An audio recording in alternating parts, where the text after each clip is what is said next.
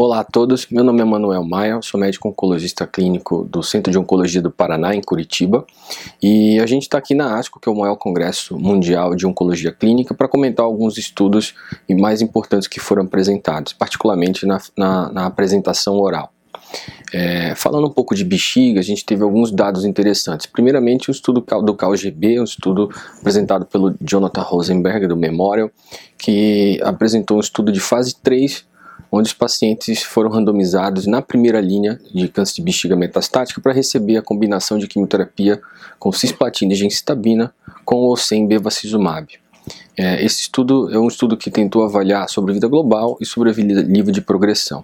Infelizmente, em termos de sobrevida global, o estudo não foi positivo, realmente mostrou que as curvas de sobrevida global giram em torno de quatorze meses e meio para os dois grupos, então não houve ganho com a adição de bevacizumab, porém, em termos de sobrevida livre de progressão, a gente viu um ganho estatisticamente significativo de em torno de um vírgula um mês. É, a gente interroga, claro, se isso é realmente clinicamente significativo, já que um mês é muito pouco, mas do ponto de vista estatístico, o que a gente gostaria de comentar é que houve uh, esse benefício.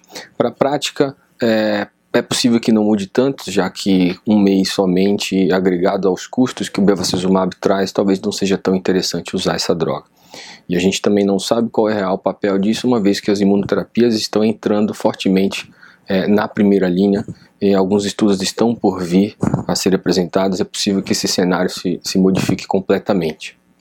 Tá, então esse foi o primeiro estudo. Um outro estudo interessante é o estudo de pembrolizumab de manutenção. Então é um estudo fase dois, é, que tentou avaliar a utilização de pembrolizumab após até oito ciclos de combinação de cisplatina e gemcitabina nos pacientes com câncer de bexiga metastático. Então, os pacientes que tinham pelo menos doença estável eram elegíveis para entrar no grupo de, e receber a, o pembrolizumab de manutenção por até dois anos. É, de uma forma interessante, houve um prolongamento da sobrevida livre de progressão a favor do uso de pembrolizumab, E, e isso se mostra de forma interessante. Porém, a gente não tem dados de sobrevida global, então há, há, há que se ter cautela ainda, até porque é um estudo de fase dois, então vamos esperar dados novos para saber se isso deve ou não ser incorporado à prática. Tá? Um outro estudo interessante também apresentado é um estudo do grupo do Egito, um estudo que tentou avaliar em pacientes com câncer de bexiga localizado, é, que foram operados com cistectomia radical, os pacientes foram randomizados para receber radioterapia ou quimioterapia padrão.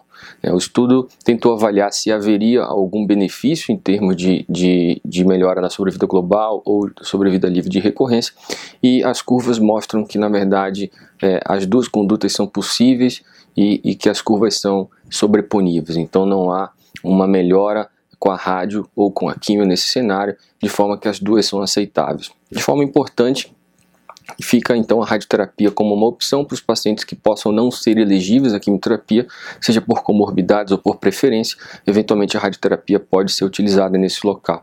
É, a única diferença que fala a favor da radioterapia em comparação com a quimioterapia seria um maior controle local, onde realmente isso favoreceu de forma significativa a radioterapia. E para finalizar, um estudo em câncer de bexiga metastática que tentou avaliar o uso de uma droga nova, que é o Enfortumab vedotin.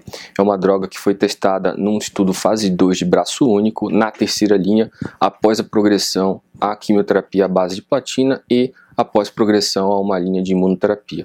Então esse estudo, como é um fase dois braço único, ele não teve, logicamente, um braço comparador, e ele tentou avaliar a taxa de resposta objetiva, mostrando incrivelmente uma taxa de resposta de quarenta e quatro por cento nesse cenário, o que é algo bastante interessante, já que normalmente a gente não vê isso, ou pelo menos não via isso, nem em segunda linha.